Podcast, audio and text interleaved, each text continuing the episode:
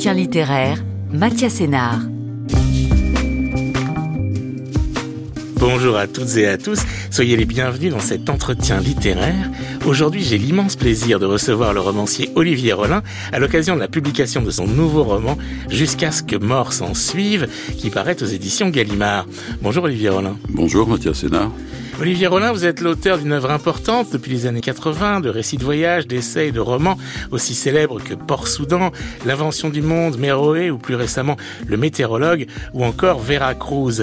Olivier Rollin, nous avions eu la joie de vous entendre à ce micro il y a deux ans à l'occasion de la parution de Vider les lieux, votre récit précédent et au cours de ce premier entretien, nous avions évoqué, si je m'en souviens bien, la personne et l'œuvre de François-René de Chateaubriand. Cette fois-ci, pour Jusqu'à ce que mort s'en suive, dont le sous-titre est Sur une page des Misérables, c'est le fantôme de Victor Hugo qui nous apparaît tout d'abord. Les mémoires avec Chateaubriand, le romanesque avec Victor Hugo. Est-ce que c'est à l'occasion d'une relecture récente des Misérables que l'enquête de Jusqu'à ce que mort s'en suive a débuté?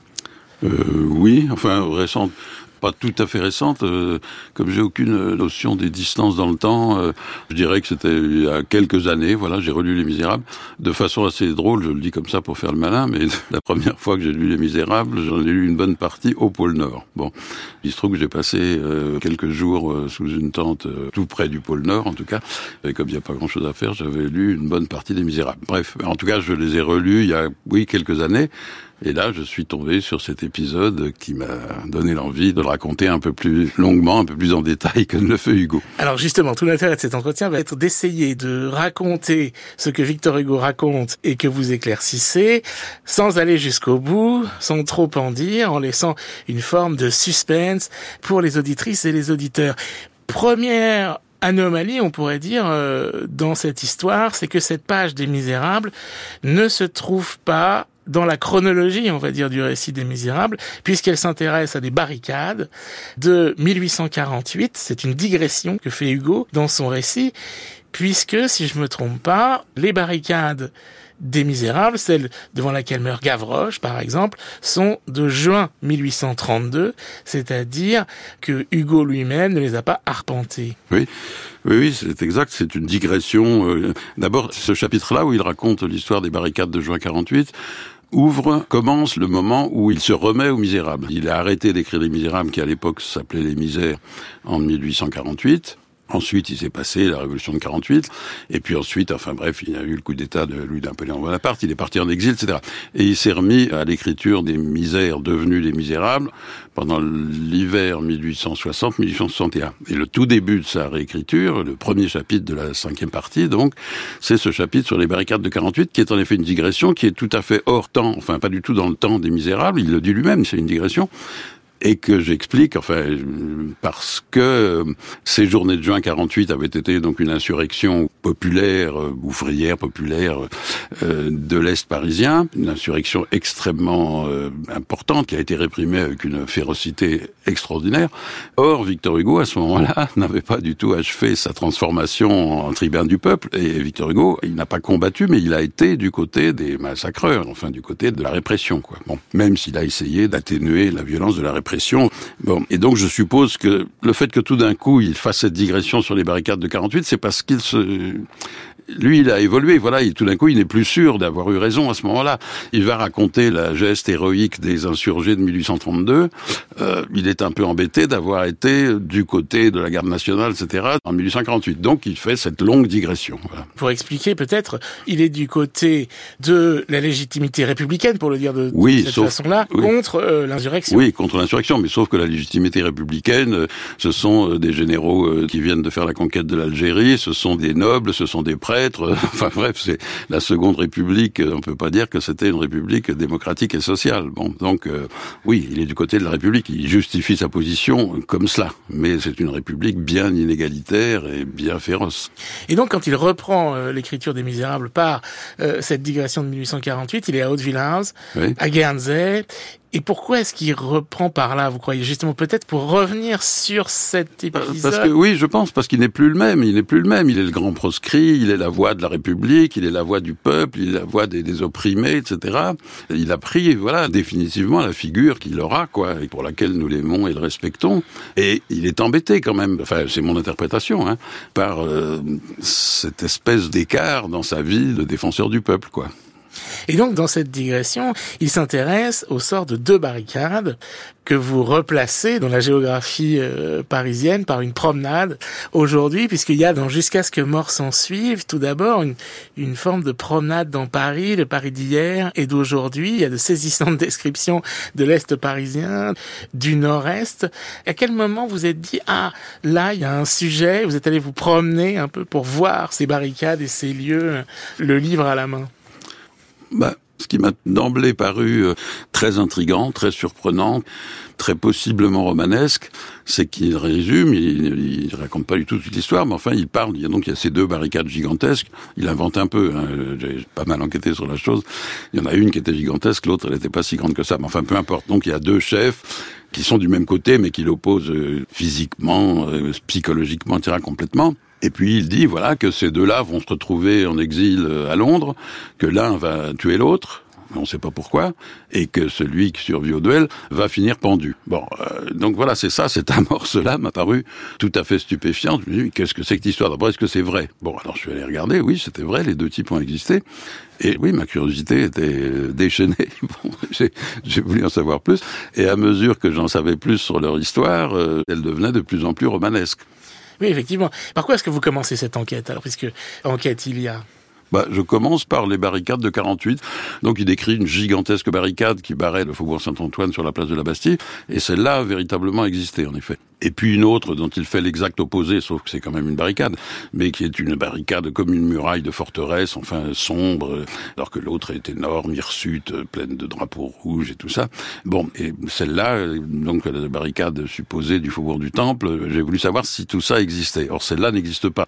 Bon, après j'ai réussi à la, à la, localiser et à retrouver ses justes proportions, mais voilà, j'ai commencé par ça, par une enquête sur euh, les deux barricades, leurs deux chefs, et puis la géographie de Paris, en effet, à ce moment-là, quoi. Alors, les descriptions d'Hugo des barricades sont absolument incroyables, les adjectifs. C'est effectivement démesuré, mais ça l'est déjà dans l'écriture. Alors, la barricade parvient jusqu'au niveau du deuxième étage, donc on imagine euh, ce que ça pouvait être comme amoncellement de pavés et d'objets divers. Oui, de débris, de charrettes, d'omnibus, des pans de maisons, etc. Mais ce qui est formidable avec Hugo, c'est qu'en effet, pour décrire cet objet énorme et hirsute, il utilise lui-même une langue énorme et accumulative, un amoncellement de métaphores, etc.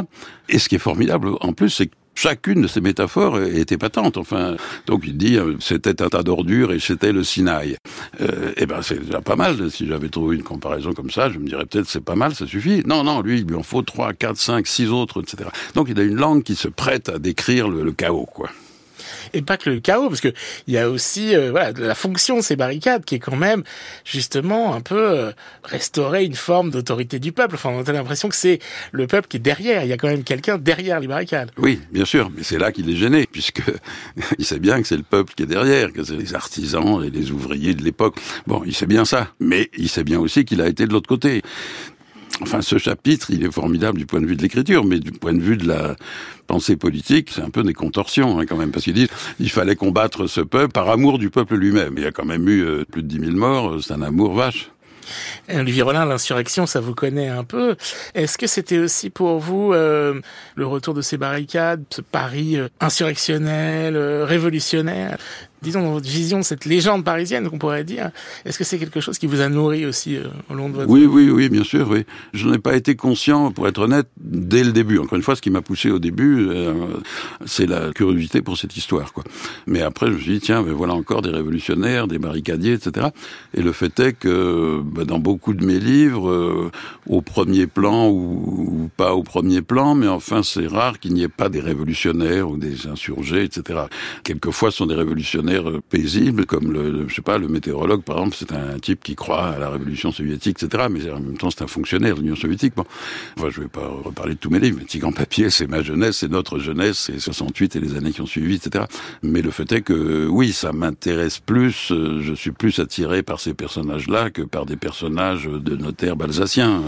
C'est vrai. Alors, même si Balzac est énormément présent aussi oui, oui, jusqu'à ce que mort s'en oui. Parce que c'est son Paris, c'est quand même le Paris de Balzac, et un de ceux qui l'ont le mieux décrit, c'est quand même Honoré de Balzac. Bien sûr à ceci près que tout de même, il s'intéresse assez peu au peuple, il faut bien dire, Balzac. Bon, il n'y a pas beaucoup d'ouvriers, d'artisans, etc. Il y a quand même plus de comtesses et de duchesses et de... Oh, il y a beaucoup de clercs de notaire. Oui, oui, des clercs de, notaire, oui, parce qu'il y a de l'argent. Voilà, il y a de l'argent. Il y a tout ce qui tourne, tout l'argent. Non, mais j'admire Balzac, hein. Mais je veux dire, le monde de l'Est parisien, le monde du Paris rouge n'est pas vraiment le sien. Bon.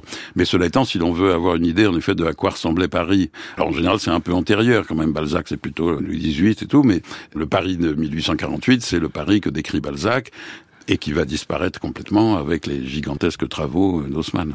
Et justement, jusqu'à ce que mort s'en suive, c'est aussi un peu de facto une histoire de ce Paris-là, de ces transformations euh, urbaines, puisque vous les arpentez aujourd'hui, ces rues, vous les décrivez, et puis vous avez un guide un peu euh, à la main, euh, et vous nous racontez ce qu'elles furent quand elles sont encore là, ces mmh. rues. Donc on retrouve aussi un peu un, un, aspect livre de voyage, qui est aussi quelque chose mmh. que vous connaissez bien. Oui, oui, oui, oui, c'est vrai oui, j'ai commis des livres de voyage. Et une chose qui m'intéresse, une chose qui m'émeut, disons, particulièrement dans les lieux parcourus dans les voyages, c'est de voir la trace, quelquefois absolument infime, de ce qui a disparu, d'une histoire gigantesque qui a disparu. Je me souviens avoir vu, par exemple, au bord de la mer Blanche, l'endroit où on embarquait des déportés pour les, îles Solovki, où il y avait un camp du Goulag. Le camp lui-même a disparu, etc. L'embarcadère a disparu, mais on voit, sous un chemin, on voit encore les rails des wagons à bestiaux qui emmenaient les déportés à l'embarcadère. Bon, voilà, découvrir ça, c'est une chose qui m'intéresse beaucoup plus que de voir une cathédrale, à vrai dire. Bon, et, là aussi, voir les traces du Paris disparu, du Paris de Balzac, euh, qui se note quelquefois, euh, oui, à la légère, le, non-alignement d'un immeuble, par exemple. Je sais plus où c'est, je crois que c'est rue au mur. Il y a un immeuble qui est pas dans l'alignement. Bon, il fait un petit angle comme ça, et c'est parce que c'était le début d'une rue, d'une rue qui est célèbre dans Balzac, qui s'appelle la rue Pagevin. Enfin, alors des rues disparues, on en croise beaucoup dans Jusqu'à ce que mort s'en suive. Vous nous faites une petite description de ce quartier qui lui, euh, fort heureusement, a disparu, voire s'est complètement transformé, qui est cet endroit de l'écarissage, de la mort des chevaux, l'endroit où on recycle un peu toutes les matières, euh, absolument fécales, oui. absolument pas nobles de la vie des Parisiens. C'est absolument incroyable cette description. Oui, c'est absolument incroyable. Je dois dire, je regrette presque que ça ait disparu, parce que c'est quand même une représentation de l'enfer. Enfin, pas une représentation, c'est une matérialisation de, l'enfer.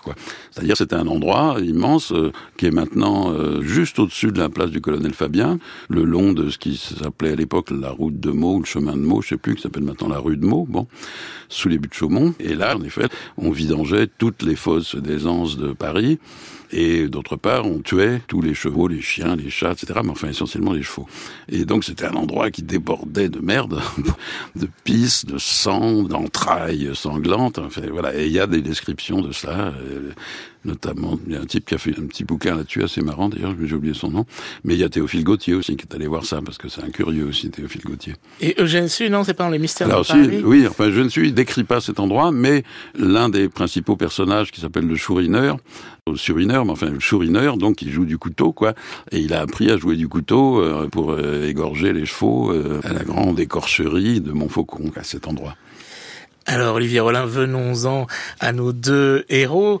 Alors chacun sur une barricade, certes, mais que la vie a ensuite euh, opposé Emmanuel Barthélemy d'un côté et Frédéric Cournet de l'autre. Ils sont tous les deux chefs d'une barricade, mais pourtant, tous les opposent absolument. Oui, tous les opposent physiquement. Euh, donc l'un, euh, Cournet, est une sorte de géant euh, truculent. L'autre est un, un personnage pâle et sombre, voilà, qui ressemble un peu. Enfin, manifestement, Hugo s'est inspiré un peu du personnage de Blanqui, qui a vraiment existé, Barthélemy, mais pour le décrire physiquement, il s'est un peu inspiré de Blanqui.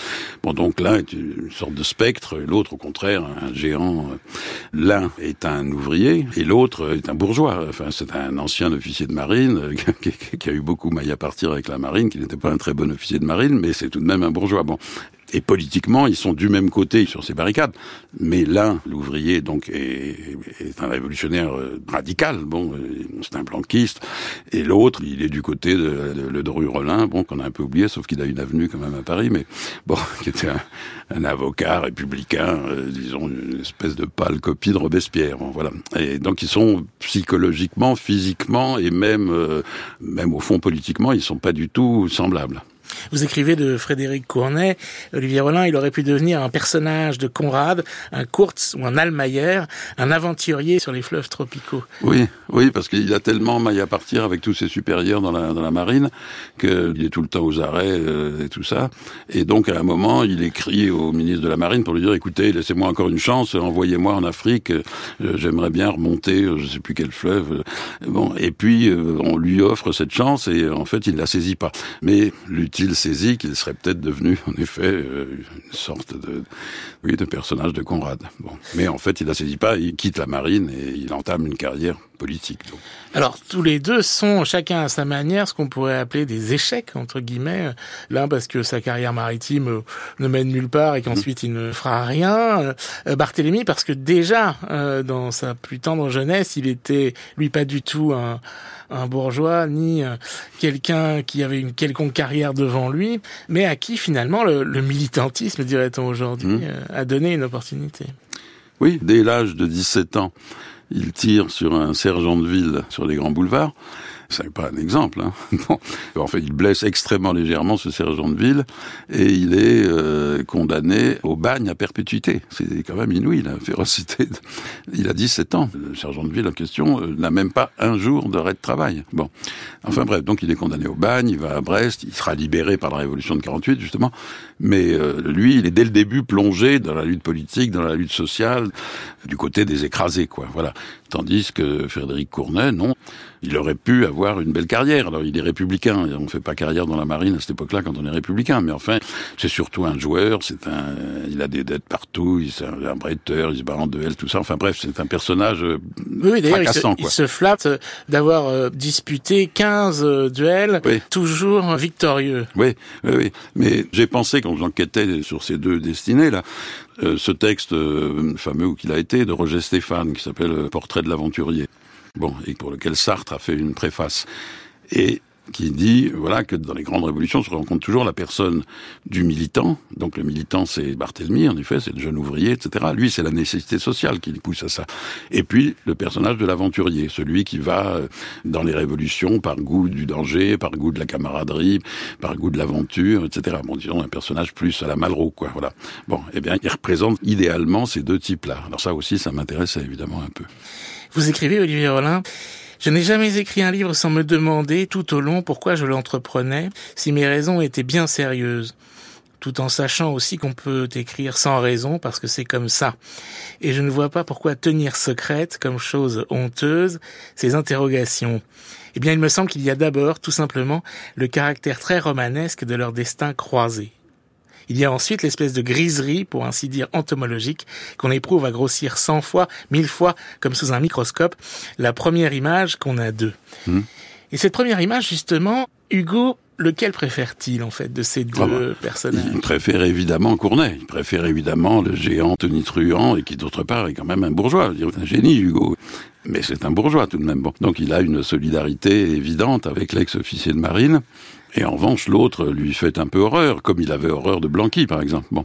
Et on peut même penser que il aime, vous savez, Hugo, il aime bien les grandes oppositions, quoi. Dans 93, c'est euh, Simourdin, la, la, révolution doctrinaire, etc. Et puis Gauvin, la révolution généreuse. Bon, bon ben là, c'est pareil, il y a la révolution doctrinaire qui est ce jeune ouvrier sombre, un gamin tragique, comme il dit. C'est un peu un anti-Gavroche aussi, enfin bon.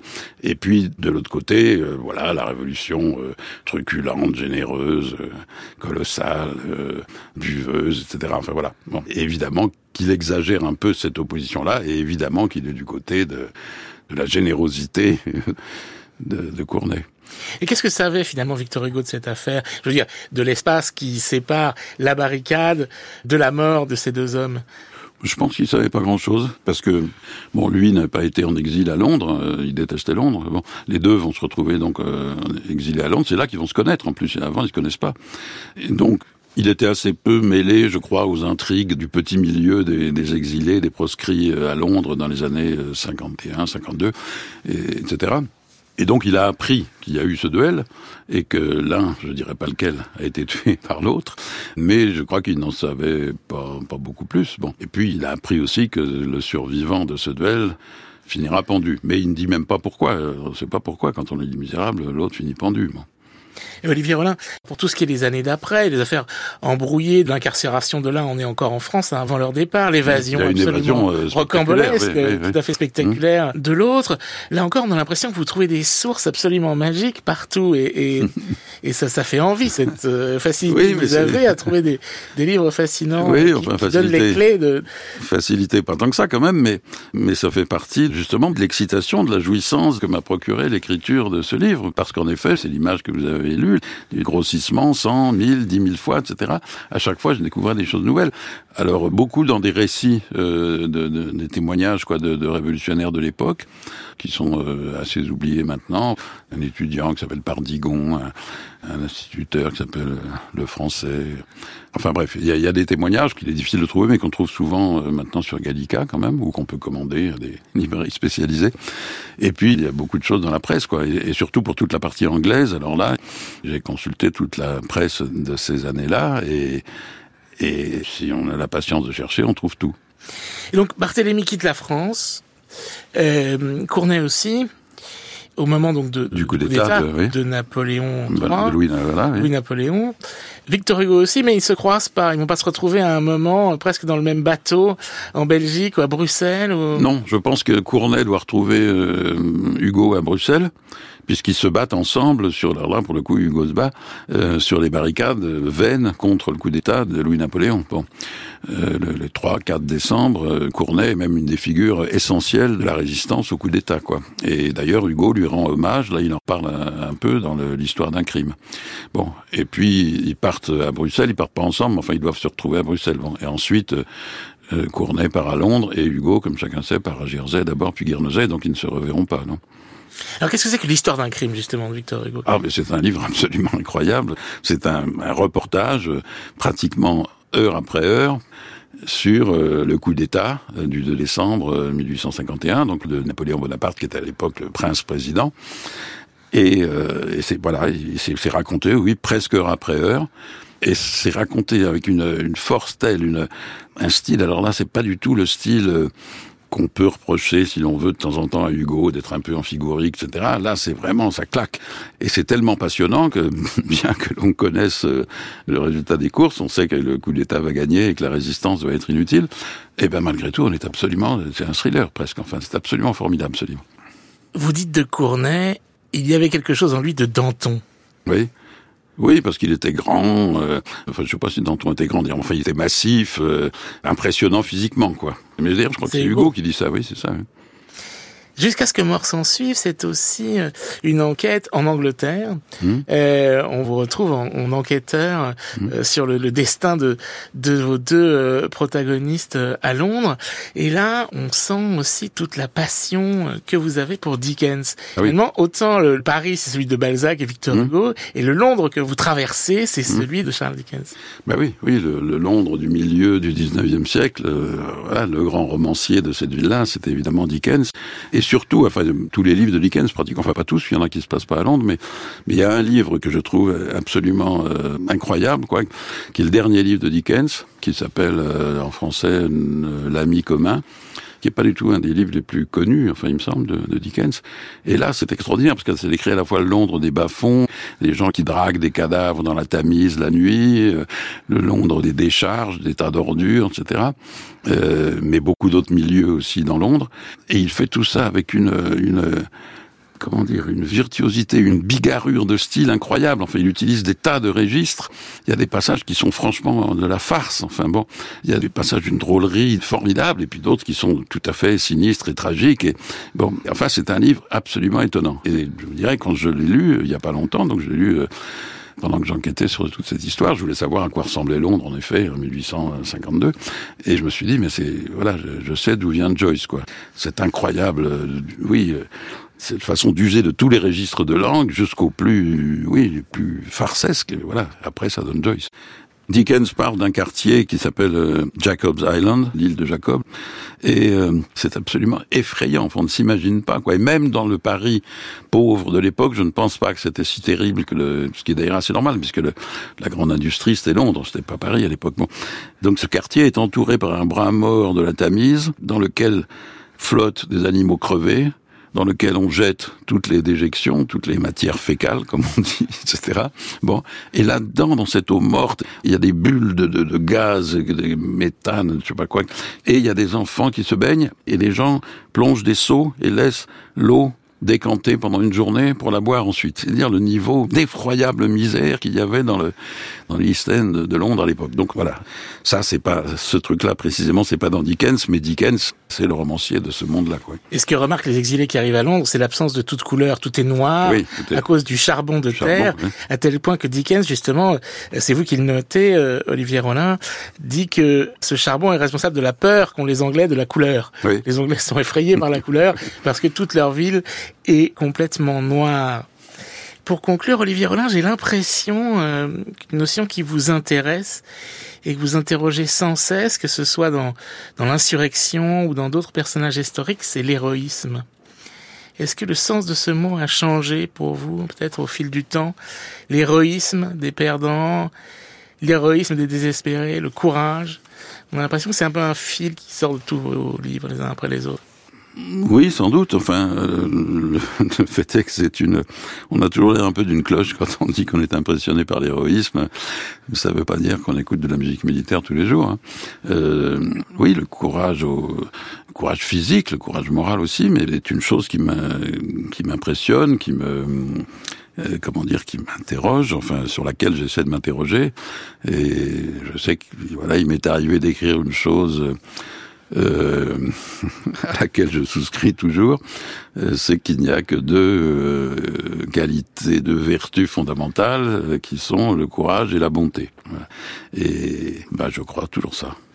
Mais est-ce que c'est pas aussi une des clés justement du romanesque? En tout cas chez Hugo, dans Jusqu'à ce que mort s'en suive, c'est justement cette, cette poursuite de la réalité de, de l'héroïsme, voir où est-ce qu'il se cache?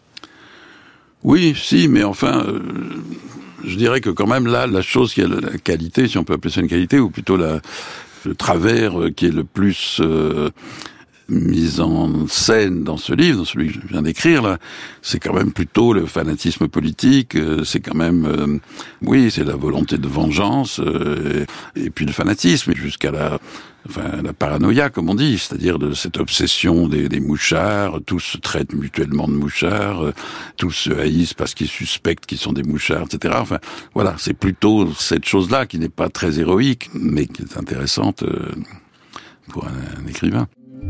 Merci beaucoup, cher Olivier Rollin, de nous avoir rendu visite dans l'entretien littéraire jusqu'à ce que mort s'en suive sur une page des Misérables et paru aux éditions Gallimard. Cette émission était réalisée par Laure-Hélène Planchet avec Ludovic Auger à la technique et Aurélie Marseille à la préparation. Vous pouvez réécouter cette émission ou même podcaster l'entretien littéraire sur le site de France Culture et l'application mobile de Radio France.